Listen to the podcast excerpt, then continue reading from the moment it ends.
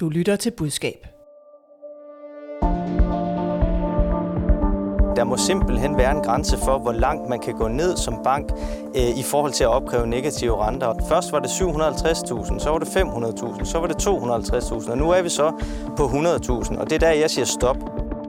Simon Kollerup har fået kritik for at være den mindst tilgængelige erhvervsminister i nyere tid.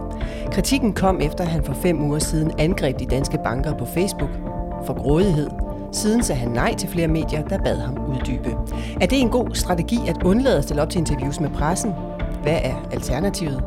Og hvad fik erhvervsministeren så egentlig ud af det, da han i denne uge stillede op til interview med flere medier? Jeg stiller spørgsmålene, mine eksperter giver svarene.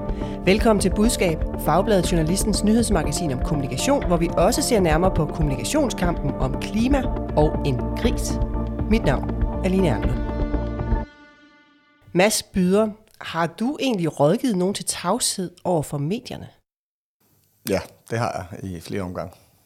Velkommen. Du er stifter af Help PR. Emil Nielsen, jeg glæder mig til at stille det her spørgsmål. Har du styret et interview så hårdt, at du bagefter har tænkt, hold da op, kunne jeg virkelig få det igennem? Ja, det er sgu da et godt spørgsmål. Øh, det kan godt være, at jeg har forsøgt, men jeg er ikke sikker på, at jeg lykkes med det. Okay, mere om det senere. Du er pressechef hos Danmarks Naturfredningsforening og tidligere pressechef for Enhedslisten. Vi begynder på Christiansborg med kritikken af erhvervsminister Simon Kollerup. Først så skal vi lige skrue tiden tilbage til 27. april. Det er fem uger siden. Dengang skrev Kollerup på sin Facebook om bankernes negative renter. Og nu citerer jeg. Jeg mener, det skal stoppe nu. Grænsen er nået. Det bliver simpelthen for grådigt, når bankerne leverer store overskud, men alligevel fortsætter med at pålægge negative renter på flere og flere danskere. Efterfølgende bad flere journalister ham om at uddybe det til interviews, uden at kunne få det. Det gav kritik blandt andet dette udfald på Twitter fra børsens politiske redaktør Peter Søndergaard. Han skrev, det er skadeligt for demokratiet, at vi har en erhvervsminister i Danmark, der ikke ønsker at forsvare eller forklare sin politik i medierne. Jeg håber, det vil ændre sig, for den nuværende situation er ikke en erhvervsminister værdig. Og så skrev han i samme ombæring, at det er den mindst tilgængelige erhvervsminister, der har været i Danmark i hans tid på Christiansborg.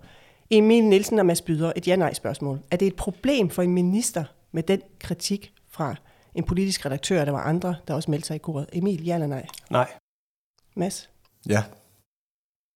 Hvorfor? Jamen, jeg synes, at øh, som erhvervsminister, så øh, skal man også være tilgængelig, når man er ude og ytre sig på den måde. Øhm, vi kommer sikkert til også med Emils input og vende og dreje den her sag. Øh, der kan være flere grunde til, at han har gjort det, men når han melder så hårdt ud, og øh, også får så meget opbakning, det er jo i princippet ret godt gået fra, fra hans fløj, hvis man kan sige, det er en masse opbakning på Facebook, så skal man også kunne tage anden runde med uh, Tommy Ahlers og de andre blå, der, der, uh, der var trætte af at høre på det, der igen skød ham i skoene, at uh, han ikke har været ude og haft rigtig erhvervserfaring osv., så, så skal han kunne stille sig op og, og svare på de spørgsmål. Emil, du siger, at uh, det er helt okay, han ikke stiller op. Nej, altså Mads har jo grundlæggende ret, men, altså, men, men isoleret set her, så synes jeg ikke, at det er så alvorligt for Simon Kollerup. Nej. Jeg skal ikke kunne svare på, om øh, kritikken øh, på Twitter og på sociale medier er årsagen til, at han så stillede op til interviews i søndags med DR, men det gjorde Simon Kollerup. Og efterfølgende har han også givet interviews til flere af de store dagblade. I skal lige høre, hvad han blandt andet sagde til Danmarks Radio. Altså, jeg står i dag ved øh, alt, hvad jeg har sagt i sagen om negative renter, for jeg synes simpelthen, at det bliver for skævt at se på, når man kan se finansielle virksomheder tjene milliarder af kroner hen over de senere år, og så stadigvæk øh, synes, at det rigtige er at blive ved med hele tiden at sætte grænsen ned for, hvornår danskerne skal betale negative renter. Jeg synes ikke, at, at den hele tiden faldende grænse for, hvornår man betaler negative renter, passer med øh, de milliardoverskud, vi, vi har set. Så ja, jeg synes, det ser for skævt ud. Emil Nielsen, hvis vi ser på effekt, hvordan virker øh, Koldrups strategi så? Altså det her udfald på Facebook, og så mere eller mindre tavshed, bortset fra nogle skriftlige svar og så videre, i, i fem uger, og så stiller han op. Altså hvis jeg sad og var Koldrups øh, pressechef eller særlig rådgiver, så ville jeg have sovet helt trygt om natten i øh, de sidste fem uger. Jeg synes, at Koldrup har fået det ud af det, som han nok har tænkt, og sat en massiv dagsorden. Øh, skabt en masse debat, så han vendt fem uger og undersøgt, hvad det var, han skulle kommunikere, så han stillede op igen, øh, hvor han var klar til det. Altså så hvis man vurderer det i forhold til, hvordan kommunikationen går ud til, til, til vælgerne og det socialdemokratiske bagland, og dem, som ligesom er de primære interessenter i, i den her sammenhæng, når man snakker kommunikation, jamen så synes jeg da, at det er et, et fint forløb, som Kollerup der givetvis er ganske glad for. Mads, en ting er, at du synes, han skulle stille op, men hvis du vurderer hans strategi her, Ja, er men det så kan- vellykket? Ja, det er det jo. Øh, det er jo lidt, øh, hvordan man kigger på det, men man kan sige, at han har fået en masse playtime øh, over for både det socialdemokratiske bagland, men også en masse andre. Jeg synes jo heller ikke, at negative renter er fede. Hvem, hvem, hvem synes det? Så han har været ude og sætte sin øh, Robin Hood-hat ret tydeligt, og den har han fået. Og den, jeg tror, den har givet mere playtime, end han havde troet, og det er også derfor, han både venter og rent strategisk og Øh, måske, Hvad mener du med, at han venter strategisk? Jamen, fem uger er rigtig lang tid for en erhvervsminister ikke at stille op til alle de store erhvervsmedier i Danmark. Men han kan jo se på sine vasaler på Facebook, at der triller rigtig mange positive reaktioner ind på det. Altså, og det er jo i princippet godt, så er han ude at ramme en masse af dem, han gerne vil ramme. Og så tror jeg, at hvis jeg var hans øh, rådgiver, så ville jeg sidde og kigge på, hvem er det så, der er sure? Øh, og jeg synes også lidt med belæg, for han er ikke helt styr på fakta omkring Nationalbanken osv.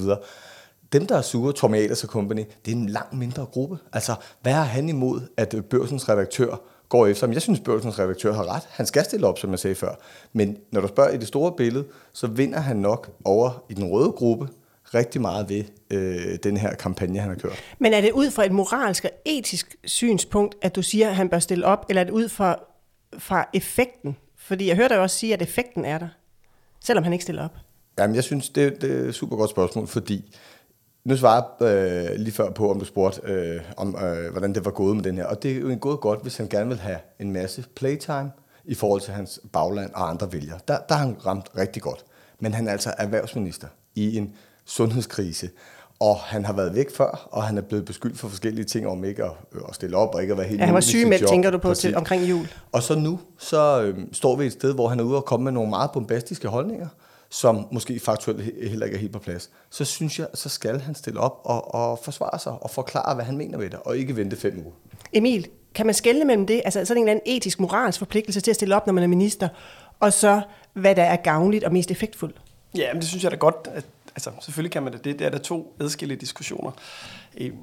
Hvor ligger du så hen? Altså, du synes, at effekten er der, men moralsk, har han en moralsk forpligtelse til at stille op, synes du? Jeg tror, at altså, som udgangspunkt synes jeg da som minister, at man, man er øh, tvunget til at være tilgængelig og kunne stille op og, og svare på spørgsmål. Jeg vil også sige, for at forsvare Simon Kollerup lidt, altså, det er jo ikke fordi, der har været hele radiotavshed. Altså, det har været muligt for skriftlige svar på, på en lang række af de mere sådan, tekniske historier, der har været i kølvandet på hans udmelding.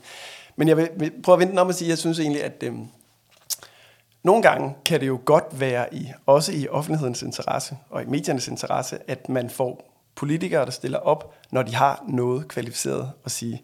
Altså der er jo uendelig meget udenomsnak og tomgang, når vi ser ministre. Og politikere i dag er jo så øh, øh, så dygtige og rutinerede, at det er ikke noget problem for dem at stille sig op og snakke udenom at komme med nogle få velforberedte budskaber. Så jeg tror, som sådan en generel rådgivning til vores, vores politikere og minister er, at, at selvfølgelig skal man være tilgængelig, men, men grundlæggende er det jo fint at bruge lidt tid på at finde ud af, hvad det er, man vil sige. Så når man faktisk siger noget, så siger man noget, der er kvalificeret og gennemtænkt. Mads, du markerer. Ja, men det er jo, det, jeg synes jo, det her er et udtryk, jeg, jeg er helt enig med Emil, men det her er et udtryk for, at jeg er næsten sikker på, at det her Facebook-opslag, som starter det hele, ikke er øhm, overvejet, velovervejet en strategi. Og det er det, både Emilie og jeg siger, at det er faktisk meget smart af ham i forhold til alle de røde, kan jeg kalde det nu. Man kan ikke sige min situationstegn. Det han har gjort. Hvis du spørger mig, om han har gjort det overlagt, om det har været en kalkuleret og, og strategi for det her, så tror jeg det ikke. Hvorfor ikke? Jeg, jeg synes, jeg kan fornemme i det der Facebook-opslag, at den er med versaler, og den er, det kan ikke være rigtigt, og nu går jeg ud og reagerer. Og, og så, er det jo, så er der jo fejl i. Der er jo faktuelle fejl, som øh, øh Nationalbanken også var ude og understrege osv. Og det vil sige, hvis, hvis det havde været et normalt interview og ikke en Facebook, så tror jeg, at den lige havde været forbi en embedsmand og en kommunikationsrådgiver måske, og så har man måske drejet lidt på kommunikationen. Her, jeg synes et eller andet sted, det er udtryk for, at det bliver lagt op, og så tror jeg, at hans rådgiver har siddet og tænkt med alle øh, reaktioner, der kom bagefter, okay, vi har ikke helt øh, styr på det. Tør jeg at sende Simon i et interview i morgen, eller i overmorgen? Eller skal vi lige købe os noget tid nu til at finde ud af, hvad er op og ned, hvad kan han sige, er han klædt på til det? Jeg tror, det er det, der er sket. At øh, den øh, kommunikationsrådgiver har simpelthen ikke turet at sende ham ud i et interview i dagene lige efter. Ja. ja. Altså, jeg vil bare... altså, vi efterspørger jo hele tiden, at vi har øh, du ved, politikere og især ministre, som faktisk tør blande sig i den offentlige debat, og ikke står og gemmer sig bag deres embedsmænd. Det har Simon Koldrup gjort. Altså han har kastet sig ud, turde have nogle øh, meget stærke holdninger, som er holdninger, og det er jo klart, at når man er minister, skal man også have andet end holdninger, fordi man også er resortminister, man har et ansvar, man har et forvaltningsansvar. Og han er jo også minister for bankerne, skal vi huske. Og han er minister for bankerne, det er klart. Så han har øh, givet udtryk for, sin, øh, for sine holdninger, som er meget skarpe. Øh, så kan man diskutere sprogvalget og alt, alt sådan noget. Øh, og så har han ligesom brugt noget tid på at finde ud af, okay, hvad så, når vi putter det ind i det politiske ministerielle maskinrum? Hvad kan vi så gøre? Hvad har vi af, af knapper at trykke på? Og, og, øh, så det synes jeg jo i og for sig er jo ganske fint. Så har det taget fem uger. Det kunne godt være, at det skulle have været, været tre uger, og i du ved, Pixibog-udgaven øh, af, hvordan bedriver man øh, smart strategisk kommunikation, kunne det jo være, at man skulle have haft planlagt et strategisk forløb, hvor at der ikke gik fem uger. Men altså, det er jo det nogle gange, der sker. Det er jo prisen for at blande sig i den offentlige debat og, og have skarpe holdninger. Ja, og jeg vil bare lige sige, at jeg elsker, og det ved du også for de andre gange, vi har talt i budskab, om det er i erhvervslivet eller i organisationer. Jeg elsker, når folk øh, fjerner filtret af transparente siger det. Det er moderne kommunikation. Så jeg er helt enig i, Koldrup han går ud og siger noget fantastisk, men du er erhvervsminister, følg op på det. Du, du kan ikke lade os hænge derude i fem uger. Nej, der hører jeg så også, I er uenige. I skal lige høre, vi har jo spurgt Erhvervsministeriet, om de vil kommentere deres strategi i den her sammenhæng. Det vil de ikke, altså deres pressehåndtering, det vil de ikke. Men Kollerup sagde til Berlinske, da de stillede ham spørgsmålet, hvor han siger, jeg har ønsket at starte en debat, og det gjorde jeg med mit Facebook-opslag. Debatten har levet derefter, og det synes jeg har været fornuftigt og rigtigt. Jeg har ikke synes, jeg skulle ud og sige yderligere før nu. Mads Byder, du mener altså, at han har en moralsk forpligtelse til at stille op. Du sagde indledningsvis, at du selv har rådgivet nogen til tavshed over for pressen. Hvornår er det, du så har rådgivet nogen til tavshed? Jamen, man kan stå, det er også derfor, jeg gætter lidt på, hvad hans rådgiver sidder med. Øh, jeg tror, at Simon Koldrup har øh, lagt det her op, og så har rådgiveren siddet og sagt, den kan du ikke svare på de næste par dage. Og så er det jo egentlig rigtigt for rådgiveren, også de lyttere, du har her nu, og så skal man jo kigge på personen og sige, vil du kunne tage de dygtigste erhvervsjournalister og svare på det her? Øh, de næste par dage. Og det tror jeg simpelthen, der er blevet vurderet. Det kan du ikke, Simon Koldrup. Det er Men hvornår er det, du har rådgivet til tavshed? Men det er de samme situationer. Det er, hvor jeg har siddet med en øh, erhvervschef af en art, som ikke har kunne svare, ikke har været dygtig nok til at kunne øh, indgå i det øh, interview, i de svar. Og så har vi også måttet købe os tid. Og det er helt normalt så at sige, jamen det kan først blive næste uge, og vi skal bede om spørgsmålene. Og her er det der gået så langt og sagt, I har et kvarter, og det skal være en fast spørgeramme. Det er ikke unormalt at, at gøre det på den måde. Men der er vi tilbage til, ham her, han er erhvervsminister. Det er ikke øh, øh en kommersiel chef, som prøver at købe sig lidt tid. Jeg siger ikke, at det er færdigt. Jeg siger bare, at erhvervsministeren, han skal kunne stå op dagen efter, eller i hvert fald et par dage efter, og så svare på den debat, han selv er så stolt af, at han har sat i gang. Men lad os lige prøve at se på, nu siger du et kvarter, fordi det er journalisten Ole Hall, øh, han, han var manden på DR, der fik interviewet med erhvervsministeren i søndags, og han skrev efterfølgende på LinkedIn, at interviewaftalen lød på et kvarter, det er også det, du siger her. Og så er der nogen, der har skrevet længere ned i tråden, at der var en spørgeramme, men det kan jeg så ikke se, at, at Ole Hall øh, har skrevet. Øh, men Emil Nielsen, hvor meget kan man som pressechef eller presserådgiver styre et interview? Jamen, altså, når vi snakker den her konkrete sag, og snakker om spørgeramme og så videre, og øh, altså, jeg tror aldrig, jeg har legnet et interview op, hvor jeg ikke har interesseret mig grundigt for, hvad var præmissen for historien? Øh, hvad var det for en historie, de arbejdede på? Hvad var det for nogle spørgsmål, de ville stille? Altså det er, det er en normal del af det at bedrive professionel og rigtig pressehåndtering. Og grundlæggende synes jeg ikke, at det er problematisk. Tværtimod, der har alle en interesse i, at man har et interviewoffer, eller en minister, eller en politiker eller andre kilder, som stiller sig op og er velforberedt og har mulighed for at forberede det bedste argument i forhold til den sag, man sidder på. Så det er ligesom den ene side af sagen. Og så kan man sige, så er der en anden diskussion, der handler om, hvordan kan man styre pressen, hvordan kan man styre en interviewsituation. Og, og det er to vidt forskellige ting for mig. Jeg synes ikke, der er noget odiøst i at lave en spørgeramme. Der, hvor det bliver problematisk, det er, at hvis man begynder som, som pressechef eller presserådgiver, øh, og, og betinge, at, det er, at der er særlige spørgsmål, der ikke må blive stillet, eller øh, skal på, på, på, på alle mulige Hvorfor måder. er det problematisk som pressechef, hvis du sidder der? Jamen, det er jo ikke nødvendigvis effektmæssigt øh, øh, problematisk. Jeg tror bare ikke, at det er en, en langsigtet strategi i forhold til at, at have et godt samspil med de journalister, som dækker ens fagområde. Altså, når man bedriver professionel strategisk pressehåndtering, så er man jo afhængig af at have en tillidsfuld respektfuld relation til de journalister, der dækker ens fag, som grundregel. Så har man nogle forskellige roller, og der er altid sådan noget, du ved, øh, noget rollespil og noget øh, rituel kritik, der skal komme fra øh, børsens øh, redaktør, som, altså, som er både er dygtig, og det er jo en, en, en helt færre kritik, han kommer med. Og det er jo en del af spillet, men der bliver nødt til at være den der indbyrdes øh, respekt og tillid. Og den synes jeg, man kommer til at kompromittere som, øh, hvad kan man sige, som pressechef hvis man begynder at være alt for nidkær i forhold til at styre et interview. Man får sjældent noget godt ud af det. Jeg har Men, i hvert fald dårlig erfaring med det. Mads, der hvor du har rådgivet øh, nogle erhvervschefer til tavshed, indtil nu går den altså ikke længere, nu, nu skal I ud. Hvor meget har du så styret der? Du sagde før, at du styrede. Ja, men det er jo det er de tråde, vi kan sidde og trække i. Øh, man kan styre øh, langt hen ad vejen, øh, hvad de to personer skal tale om men jeg er helt enig i, og jeg går aldrig, altså journalisten er altid chefen for mig. Jeg går aldrig ind og styrer noget, eller øh, I må ikke spørge om det, eller kun sige det. Men jeg taler jo så meget med journalisten, jeg forbereder mig så meget, jeg lytter så meget på, hvad journalisten siger, hvad mediet skriver, hvad journalisten skrev sidste gang, at jeg har en ret god fornemmelse af, hvor kan det gå hen. Og så kan man sige, så forbereder jeg begge parter, så bruger jeg tid på journalisten. Når du nu taler med Hans, så vil han også kunne nuancere det der, han har før været i ballade, husk lige det. Jeg giver journalisten en masse info, der peger på det samme, som når jeg taler med Hans, siger, prøv at blive på den her boldbane, og lad være at ryge over på det andre. Så jeg sætter rammerne for, det, jeg gerne vil styre. Men jeg går ikke ind og kontrollerer, og det er jo det, der skal Men du prøver at præge interviewet, hører jeg dig sige. Ja, når det er i min kundes bedste interesse, øh, selvfølgelig. Og jeg synes også, det er rigtigt. Det bedste, jeg har rigtig godt samspil. Jeg har et interview kørende lige nu, som vi sidder her den her torsdag formiddag øh, med Finans.dk. Det bedste, hvad skal man sige... Øh, den bedste relation, det er den der den tillidsfulde, men det er også, at øh, PR eller pressetjenesten på den ene side, og journalisten på den anden side, øh, får gjort det så godt som muligt. Og næsten alle de journalister, jeg møder, de er den samme opfattelse. Altså, lad os da bare få forberedt, hvad vil du spørge om, så når du får talspersonen i røret, eller på Teams som dag der dag, så er vedkommende parat. Men øh, nu spurgte jeg indledningsvis e- Emil også, om du nogensinde har tænkt, hold da op, kommer jeg virkelig igennem med det der? Øh, har du tænkt det? Du sagde sådan, ja, du var måske ikke... Øh...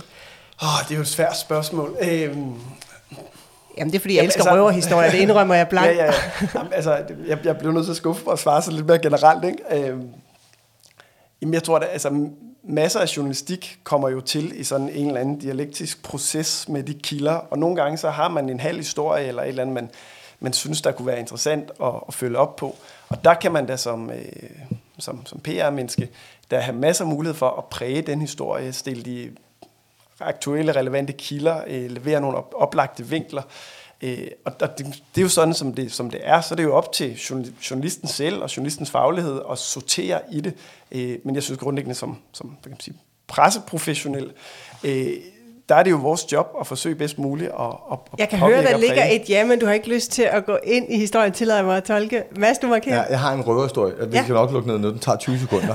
men jeg har engang forsøgt at kontrollere et interview så meget med Philip Stark. Han blev fløjet ind i helikopteret, det var en ny hotelkæde i København, og jeg havde styret alt, og jeg havde brugt uger på at line det her op. Så kom Lally Hoffmann. Jeg skulle sidde med inde i interviewet. TV2-reporter. Jeg skulle sidde med inde i interviewlokalet, og jeg var bare klar. Og så starter hun med at tale fransk og køre hele interviewet på fransk. Og jeg sidder bare fuldstændig skudt til hjørnet, over i hjørnet. Og det er bare sådan, jeg husker. Altså, jeg havde prøvet at styre alt, og så startede tanken på fransk, og så kørte de to bare igennem. Sådan. Ja, merci.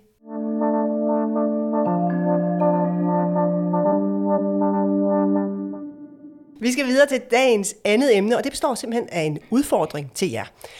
I skal om et øjeblik yde lidt rådgivning til Sundhedsstyrelsens direktør Søren Brostrøm. Det sker på baggrund af, at sundhedsminister Magnus Heunicke i denne uge har sendt en bold over i favnen på Brostrøm, og det har han gjort med disse ord. Der er en forsinkelse, en større forsinkelse på Moderna til hele Europa og dermed også til Danmark. Og set i det lys, så beder vi nu vores sundhedsmyndigheder om at vurdere deres beslutning om at trække øh, Johnson Johnson øh, over AstraZeneca ud af vaccinationsprogrammet, fordi øh, det er klart, sådan en stor forsinkelse, øh, der skal vi have vurderet, om det har nogen øh, betydning for deres beslutning. Ja, sundhedsministeren vil altså gerne have, at Sundhedsstyrelsen skal revurdere situationen omkring brugen af AstraZeneca og Johnson Johnson-vaccinerne i det officielle vaccinationsprogram. Min udfordring lyder, hvis nu som Brostrøm og Sundhedsstyrelsen skal genindføre brugen af de her vacciner, de har selv sagt, øh, det gjorde de faktisk i går, at inden for 14 dage skal de træffe en beslutning om det. Hvis nu de så skal genindføre brugen af de her vacciner, hvordan skal Søren Brostrøm så kommunikere det og samtidig bevare troværdigheden som myndighedsperson? Og mens I lige tænker, så vil jeg sige til lytterne, også til jer, at AstraZeneca har været ude af vaccinationsprogrammet siden 11. marts – Johnson Johnson nåede aldrig i brug i det officielle vaccinationsprogram i Danmark, men der ligger jo det her frivillighedsspor. Øh, øh, Johnson Johnson blev suspenderet 3. maj. I skal lige høre, hvad AstraZeneca, eller hvad Søren Brostrøm sagde om AstraZeneca, dengang øh, den blev taget ud.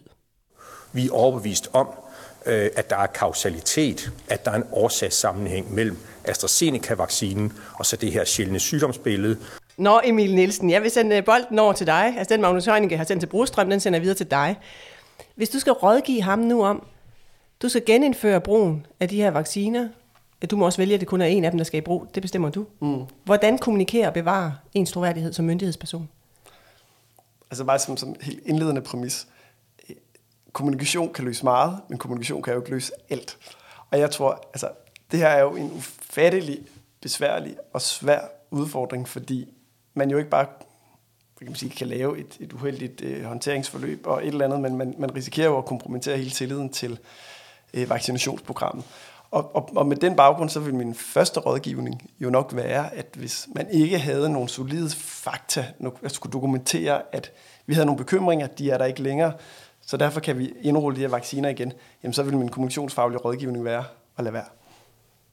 Så, så hvis der stadigvæk er bare den mindste øh, minimale risiko for, det er jo særligt blod, blodpropper, der har været øh, emnet omkring de to vacciner, hvis der bare er den mindste risiko for en blodprop, så vil din rådgivning Nej, der, være, at man altså, ikke skal... Der, der er jo risiko for øh, blodpropper og andet ved alt medicin, men når man først som, som myndighed har været ude meget kraftigt at kommunikere, at nu vælger vi at have et, et længere indfasningsforløb i forhold til at få vaccineret den danske befolkning, på grund af, at vi har nogle meget alvorlige bekymringer i forhold til to typer vacciner. Hvis der ikke er et eller andet faktuelt, noget nyt data, som kan, hvad kan man sige, kvalificere den beslutning og sige, jo, vi havde nogle bekymringer, vi tog fejl, nu kan vi rulle dem ind igen. Hvis det ikke er der, så har jeg svært ved at se, at, at det kan være prisen værd at rulle dem ind i vaccinationsprogrammet igen. For det kan godt være, at man får færdigvaccineret den danske befolkning to uger, tre uger før, men man risikerer samtidig at skabe så massiv øh, mistillid til, til vacciner og vaccinationsprogrammet, at det simpelthen ikke er, er prisen værd. Okay, jeg kan høre, du, du, det er en svær udfordring. Mads Byder, kan du løse den udfordring for Søren Brostrøm kommunikationsmæssigt? Hvad skal han kommunikere? Ja, hvis det er sådan, at han tager dem tilbage i programmet, så øh, vil jeg starte med at kommunikere, hvad det gør for kongeriget Danmark. Altså, det er jo noget med, der skal lidt mere fart på, og som sparer en masse penge, og som forhåbentlig også gør, at vi kan komme ud og leve livet øh, på den rigtige måde igen hurtigere. Og det øh, synes jeg er meget godt. Det vil jeg jo anbefale at sige. Brug det. Start din tale med det og fortæl. Øh, fordi det er der, vi alle sammen gerne vil hen. Derfor kommer de her tilbage i, i spil. Så står der med et andet problem, det er, at han har stået og sagt, at øh, det ikke var godt, øh, meget tydeligt øh, for nylig. Øh, og der vil jeg også have svært ved at tage det stik i armen, og så bare tænke, at alt er godt. Jeg vil sige med et lille smil, de har jo notchet den danske befolkning meget godt, fordi det har været en rusjebanetur, det her corona. De har lavet masser af fejl, Brostorm har trukket masser af ting tilbage osv., så vi er blevet notchet lidt til, at der ikke, det er ikke bare helt sort-hvidt det her. Det er ting, hvor du går frem, og så går du lidt tilbage. Og vi er også ved at acceptere det som borgere, at, at sådan er det. Men skal jeg komme med mit sidste gode råd til, til Bostrøm, når han står på scenen? Jeg ved ikke, om det kan lade sig gøre, men, men nu ser jeg det øh, som kommunikationsrådgiver. Jeg vil tage, netop for at få fakta og evidens og test med, så vil jeg tage øh, de kommersielle spillere med. Altså jeg vil tage Johnson Johnson og AstraZeneca med på scenen, hvis det kan lade sig gøre. Og lad mig som borger forstå, hvad det er for noget, øh, de kommer frem til, siden det kan genindsættes. Men er de troværdige kommunikationspartner på deres egen vaccine, som nu, de jo tjener penge på. Det er derfor, jeg synes, den er sjov at tage op. Der er jo sket noget med autoriteterne i den her corona, omkring øh, hvad Brostrøm kan sige og ikke kan sige, og hvor meget vi tror på ham. Så for et år eller et andet siden vil jeg jo altid sige, en, en minister før enhver virksomhed. Og sådan har jeg det jo også stadig min grundtanke. Men nu spørger du mig om en udfordring, og jeg siger, hvis jeg var Brostrøm, så ville jeg tage nogle eksperter med fra producenterne. Eksperter kan jo være mange ting, men jeg vil tage nogle eksperter med, der bakkede mig op så jeg giver den her tryghed til befolkningen, der skal til at tage et stik. Jeg for nylig sagde, af, den gør ondt. Men, men hører jeg dig sige, at kommunikationen omkring et, et perspektiv, der hedder en vaccineplan, dator for det, er nok til at bevare troværdigheden som øh, direktør i Sundhedsstyrelsen? Jeg synes godt, han kan bevare troværdigheden, fordi tingene er kørt op og ned, og han kan også blive klogere i processen, og det er det, vi har lært som danskere. Det er at sige, der er vi nærmest blevet notchet. Jeg, nu prøver jeg bare at komme med et godt råd til, hvad kunne han gøre? Det er fakta, jeg skal høre for at blive tryg som borger, for at tro på det her som borger, og for ikke at stride imod. Der vil jeg bare give ham det lille sidekick. Vi har set ham mange gange stå der alene. Jeg vil give ham et sidekick. Og når jeg skal prøve at tænke kreativt, hvad kunne måske øh, hvis jeg skulle se ham på TV-avisen i aften, hvad kunne måske give mig den der med, okay, jeg hopper øh, med både på AstraZeneca og på Johnson Johnson, så ville det faktisk være at høre fra nogle andre eksperter. Øh, vi har testet, vi har gjort det, fakta er på plads, øh, vi synes, der er grønt lys igen. Men Emil, jeg hørte dig lidt sige, at det kan du ikke se for dig, altså at kommunikation omkring nogle datoer er nok til at skabe troværdighed. Altså, nu har vi jo en heldig situation, faktisk skal tillade os at være lidt uenige her, ikke? og det er jo noget, som vi, der blev efterspurgt i det her program. Jamen, jeg, er meget, jeg er meget uenig. Jeg, jeg, jeg tror virkelig, at man skal være meget påpasselig, øh, når det handler om vacciner. Øh, fordi man kan sige, skepsis over vacciner er jo ikke sådan en generel corona-ting, det er jo en øh, samfundet. Og når det handler om vacciner, så er det jo ikke sådan, at man kan nøjes med at nå øh, 60 eller 70 procent af befolkningen og, og kommunikere sådan, så de forstår det. Man bliver nødt til at have alle med, fordi ellers, ellers har vacciner, eller vaccinationerne ikke den effekt, det har. Øh, og det er også derfor, jeg siger, at min, min rådgivning vil være, og det er sådan lidt kedeligt, men altså, man skal virkelig tænke sig meget godt om, og måske er det ikke værd at betale den pris, at man skal have øh, borgergrupper, der demonstrerer nede på øh, Slotspladsen, eller at man giver fart i øh, hemmelige skyggesider på Facebook, hvor at øh, vaccinekonspirationer, eller konspirate, kons, hvad hedder det? Konspiratorikere. Konspiratorikere øh, kan give den fuld gas med, at nu forsøger myndighederne at tvinge en farlig vaccine ned i halsen på os. Så, så, så det er en, øh, en, en kommunikationsfaglig svær udfordring, det er en svær udfordring, og politisk ikke mindst er det en super svær udfordring. Så, øh, så jeg tror altså, løbet lidt er kørt i forhold til at, at, at skulle succesfuldt kunne, kunne komme igennem den, øh, hvis, hvis formålet altså er at rulle, rulle dem ind og få komme hurtigere igennem vaccinationsprogrammet. Jeg takker for jeres bud. Vi skal videre til dagens tredje emne.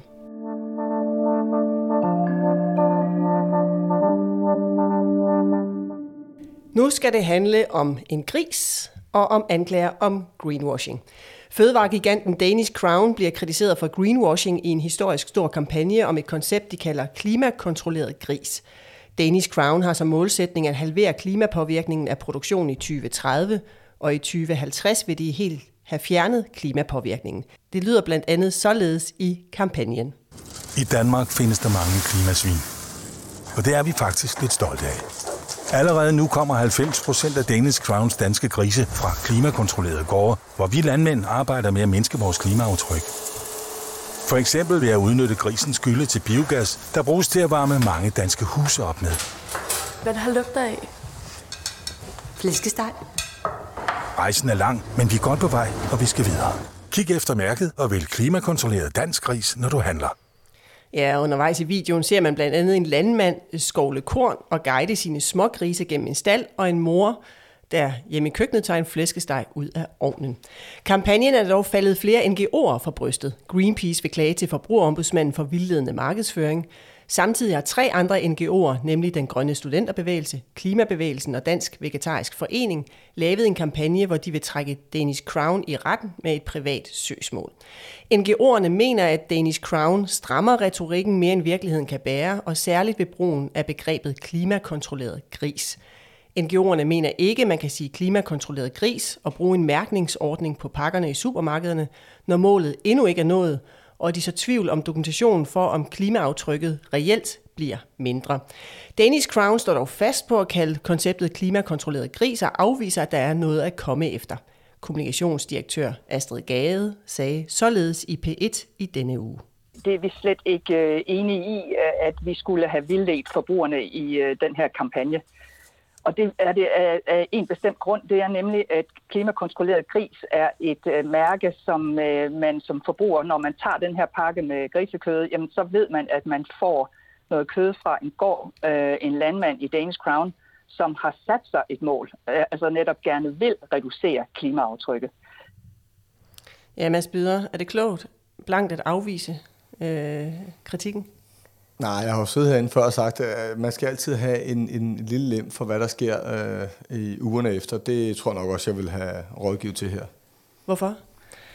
Ja, fordi der er jo altid nuancer, og hvis vi taler klima og klimakommunikation, så er det, måske, det er så komplekst. Der er mere, flere nuancer øh, end, end noget andet emne lige nu. Øh, så øh, de står meget øh, stejlt på det, Danish Crown, og de har garanteret noget fakta og nogle undersøgelser, som vi ikke har her, og de har Øh, de er jo blevet trukket tilbage en gang, og så kaldt det klimakontrolleret anden omgang, så jeg, jeg tror, at øh, de har sagt, at nu, nu står vi altså ved det her, men øh, jeg vil nok have øh, afbøjet en lille smule for at kunne komme tilbage. Ja, I skal lige høre, fordi Danish Crown har faktisk afbøjet en gang på kampagnen. Tilbage i august 2020 lancerede de den her kampagne, og justerede den så i efteråret efter kritik fra blandt andet tænketanken Concito. Sloganet lød dengang, danske grise er mere klimavenlige, end du tror, og det slogan var der så kritik af, og det blev trukket tilbage efter kritikken. Om det siger Astrid Gade til os her på budskab. Vi er ikke optaget af, at øh, vi skal bruge klimavenligt, hvis det var øh, et forkert udtryk og, og, og sendte nogle forkerte, forkerte signaler. Det lytter vi til, jamen så ændrer vi det. Men... Så, så, så, øh, så det er ikke sådan, at vi øh, kører ud af en, øh, en, en tangent, hvor, hvor øh, vi er ude af synk med det, øh, vi, og de råd og, og, de, øh, og de, de dialoger, vi har. Mm. Men du siger, at sloganet danske grise er mere klimavenlige, end du tror tilbage, fordi klimavenlig kunne måske være et forkert ord at, at ja. sætte på de her ja. produkter. Ja. Men, men har klimakontrolleret ikke det samme signal, nemlig et signal til forbrugeren om, at her træffer du et valg, som er godt for klimaet? Nej, altså klimakontrolleret synes er for mig et, et, et mere faktuelt begreb, hvor klimavenlig, der, der begynder du at blive ladet, og klimavenlig har aldrig stået på pakken. Det, det var en, øh, en poster, øh, som vi satte op øh, i forbindelse med lanceringen af, af, af kampagnen, og det var den, der fik kritik, og den stoppede vi så med. Men kan du, fuldstændig, du fuldstændig afvise, at der i ordet klimakontrolleret er et signal til forbrugeren om, at her kan du træffe et valg, som er godt for klimaet? Jeg synes, at der er et signal om, at jeg ved, hvad der ligger nede i den pakke. Jeg får at vide, at der bliver kontrolleret, og der bliver fuldt op på øh, det klimaaftryk, som den, det, det kød, der ligger i den her pakke, har. Ja, Emil Nielsen, du griner lidt. Hvorfor? Nå, altså, det er jo svært for dem at forklare det grundlæggende, og, og selvfølgelig er der altid, det er en, det er en semantisk diskussion og så videre, men altså, jeg er jo selv svært ved at sådan helt skældende forskellen på, om er det, er det klimavenligt eller klimakontrolleret. For mig er det lidt det samme, man forsøger at kommunikere. Øh, og, og hvis man ligesom tager det afsæt, der hedder dansk, eller hvad hedder det, øh, Danish Crown, har gang i en, en transition, en omstilling, hvor de faktisk seriøst nok forsøger at, at øh, tænke mere over, hvordan man, man arbejder bæredygtigt og nedsætter øh, CO2-belastning ved deres øh, meget, meget store svineproduktion. Øh, og skal ud til landmændene og have landmændene med, og det er jo en proces, de er i gang i, det tager lang tid, det er nyt, de gør det, og stor ros for det.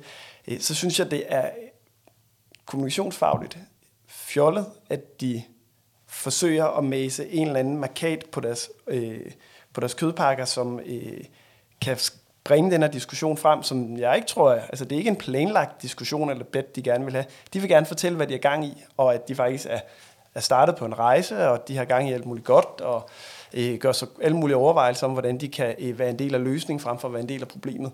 Den historie, synes jeg, de skulle have forsøgt at fortælle på anden vis, frem for at bringe sig ind i en diskussion her, hvor de kommer til at forsøgsmål, og hvor de rammer lige ned i en meget, meget stærk tendens, hvor vi har enormt mange kritiske forbrugere, som forholder sig til, hvad de putter i madkurven, og hvordan virksomheden agerer.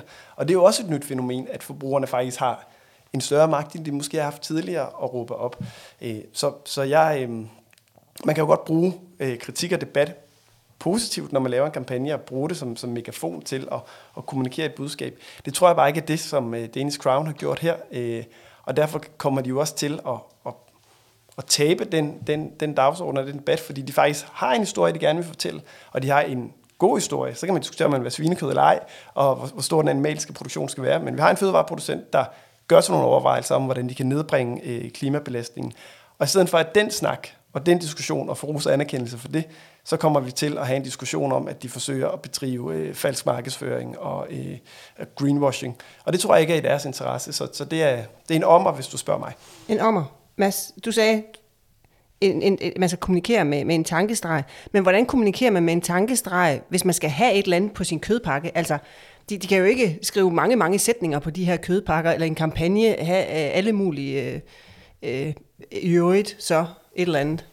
Ja, måske er det det, der er hele udfordringen i klimakommunikation. Øh, det er jo, at man skal passe øh, rigtig meget på, i hvert fald i min optik, med at gå ud og lave reklamekampagner eller andet med klima. Vi har også set et olieselskab, der nåede at være øh, få uger på, på banen med klimavenlig diesel, eller hvad det, er. det OK Benzin, den har vi også haft op her og, i budskab. Og, og ja. vi har haft øh, andre eksempler, og øh, jeg må bare sige, øh, så sent som i går sad jeg med sådan en top 100 dansk virksomhed, øh, som også har gjort rigtig meget, fået ingeniørerne til at, at finde en flot rapport frem, 45 sider om øh, klimavenlige initiativer.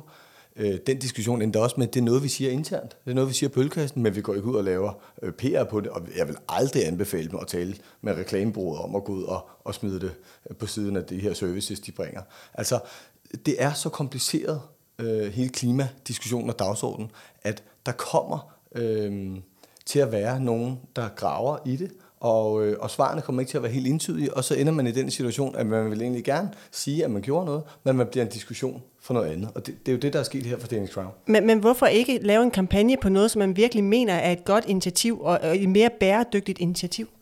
Men det, jeg synes også, der skal den krølle med på den her, at det vil de jo gerne. Det, jeg synes jo, de har haft muligheden for, at de blev stoppet en gang, og så har de sat sig til bordet igen og fået concito på, og sikkert også en masse øh, jurister, der har sagt, nu kan I godt.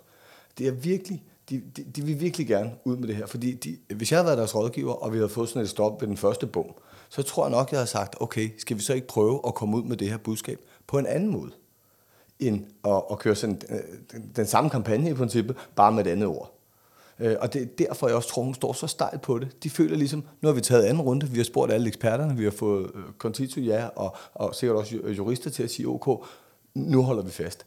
Men det ender bare med at blive en skidt sag. Spørg mig igen om en måned. Det ender med at blive en skidt sag, for nu er bevægelserne på gaden, og lige om lidt er forbrugerne også på gaden. Ja, nu siger du forbrugerne. Du plejer altid at tale om publikens stemme, tror jeg det er. Du, du siger, eller publikens stemme. Hvad siger den her? Lige nu siger den jo ikke så meget, fordi vi skal også lige finde ud af, hvad der er op og ned. Men det kommer helt sikkert, det er det, vi putter i madkurven, som Emil også siger. Vi har en holdning til det. Der er også noget omkring kød og ikke kød. Det kan du se i de her bevægelser, der øh, går efter søgsmål.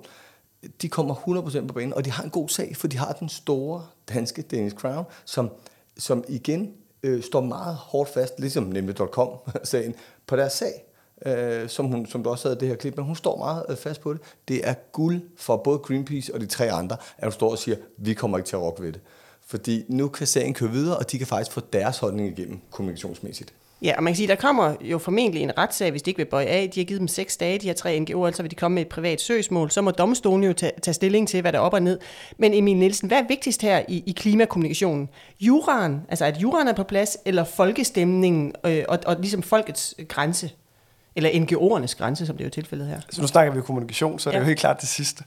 Øh, altså, jura kan selvfølgelig, selvfølgelig er det en, en alvorlig sag for øh, Danish Crown, hvis de skulle øh, altså, tabe en sag om, om falsk markedsføring. Men de kan jo have, vise, at de har juraen på deres side, det ved vi ikke. Givet, givetvis, øh, men, men det tror jeg ikke nødvendigvis, de kritiske forbrugere går så frygtelig meget op i.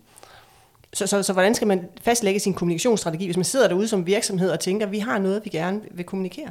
Men jeg, altså jeg, har, jeg har det jo sådan med Danish Crown øh, og, og den kampagne, de laver, at, øh, at det, jeg savner, det er, noget, det er noget mere sådan noget transparens og ærlighed i, i den kampagne. Øh, det er jo grundlæggende, der er, nogle, der er nogle politiske valg i forhold til, hvor stor animalsk produktion skal vi have, hvor, hvor, hvor, hvor mange øh, små grisebasser skal vi producere i Danmark, hvor meget CO2-udledning øh, vil, det, vil de have. Det er, jo en, det er jo nogle politikere, der sætter rammerne for det.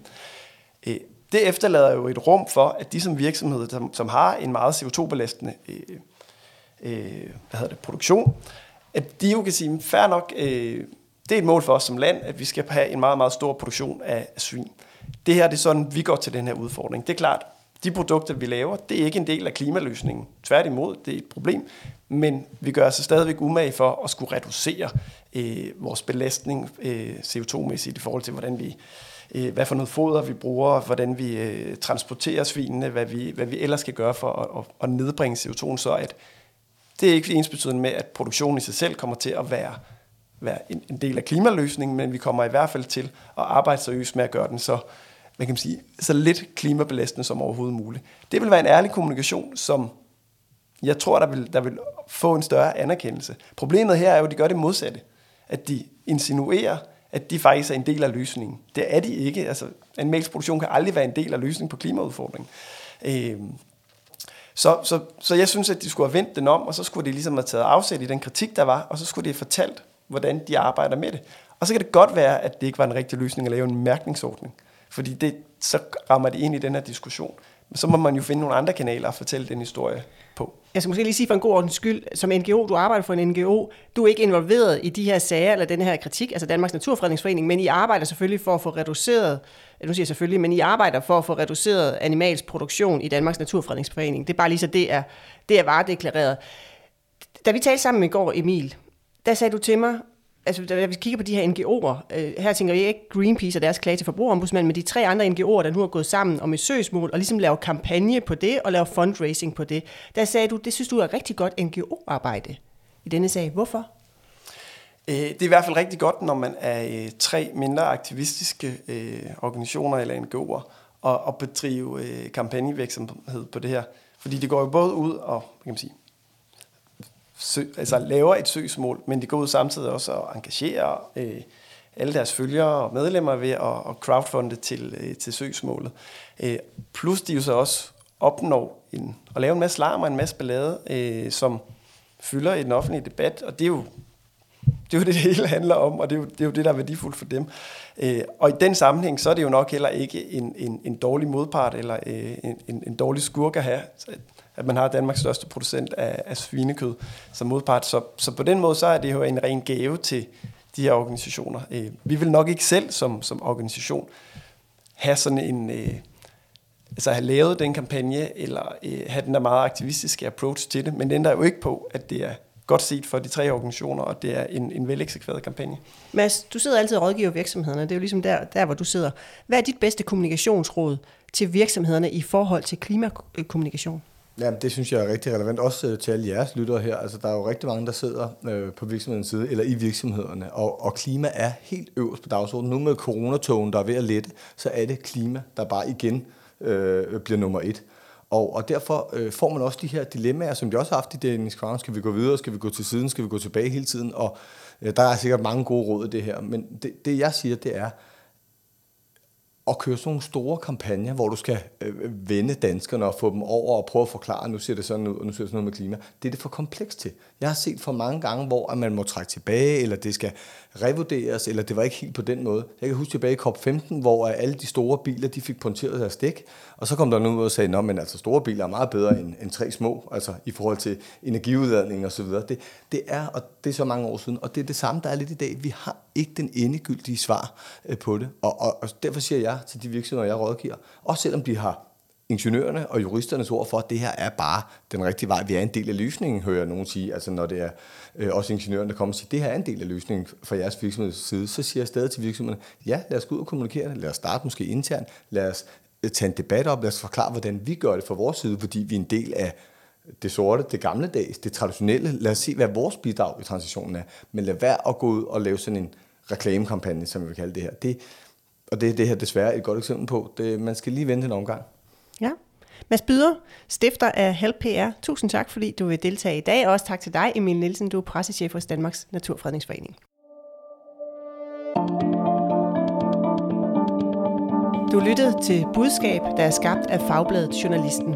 Redaktør er Marie Nyhus. Rakkerpark Productions står for lyd og teknik. I dagens afsnit har du hørt klip fra DR, P1, TV2 og Danish Crown. Du kan abonnere på vores podcast. Giv den meget gerne en anmeldelse på din vej. Mit navn er Line Ernlund. Og husk, ord er ikke bare ord. Tilsammen udgør de dit budskab.